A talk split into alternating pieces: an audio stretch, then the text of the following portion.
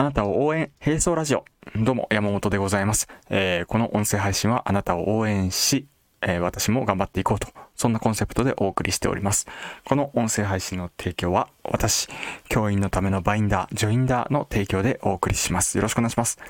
あの、今日はね、あの、料理に例えて、で、知識のことを言ってみたいなと思います。これ、なんでかっていう話なんですけれども、今日、えー、西村総一郎さんという方、これ副業研究家として、今、コンサルティングとかで活躍されている方、副業の教科書という、えー、本も出されている方なんですけれども、その方と私が所属している沢サロン、沢まどかさんという方との対談がありました。その様子を見させていただいた中で、あ感じたことだとか、その話の内容を少し共有したいなと思っています。よろしくお願いします。えー、知識は、あの、料理に例えると、料理って大体こう材料買ってきて、で、切ったり、煮たり、焼いたりして、で、料理に仕上げていきますよね。いろんなこう調味料とかもあえたりして。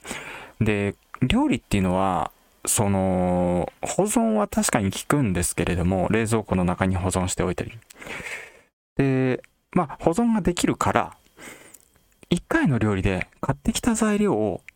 もしくは調味料を全て1回の料理で出すってことはあまりないじゃないですかね。バーベキューぐらいじゃないですか、そういうのって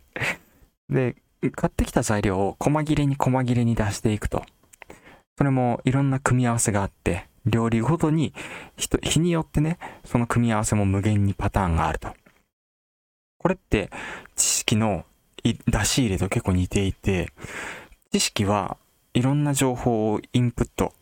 まず入れますよね。これ冷蔵庫に料理の材料を入れるみたいな感じで入れていくと。で、次、これ料理として出すっていうのは人に教えるとか、はたまた人にプレゼントして説明するとか、えー、なんだろう、テストで知識をこう書くとか、そういうことに使われるんじゃないかななんて思うんですよ。知識の出し入れっていうことと、料理の出し入れ、材料の出し入れ、みたいなことって、すごくいろんなことの比喩、メタファーにできるなと思って、この話なるほどねって思って聞いてました。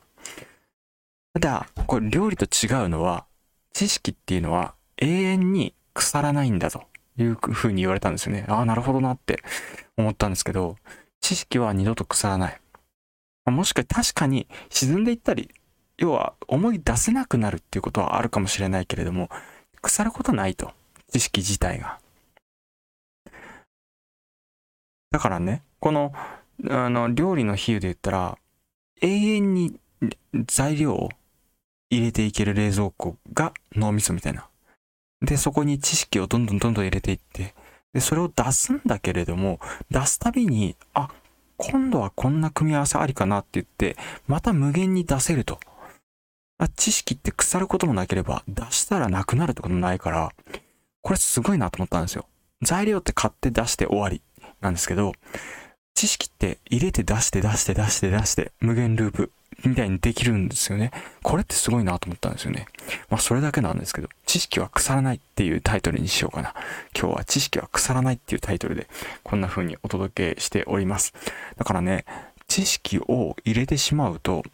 大変かもしれないけど、もしくは自分のアンテナが立ったものを日々こう入れながら、しかも出しながら、インプットアウトプット繰り返してやっていくことによって、これ、ずっと知識の貯金みたいなものが止まり続けていく。そして、配り続けられる。めっちゃ価値のある人間になれる。みたいな、思ったんですよね。まあ、人間が生きるってそういうことなのかもしれない。特にお金で差がつくっていうよりも、気で差がつくことの方が結構多いからね、この世の中。だから、そうなんよね。そういうことを思ったりしました。だから知識は腐らない。これってなんかメインテーマになりうるなと。人生のメインテーマになりうるなと。特に人に何か知識を伝えるっていう職業の僕には、そんなことがメインテーマになりうるなぁなんて考えながら話しました。以上、また明日。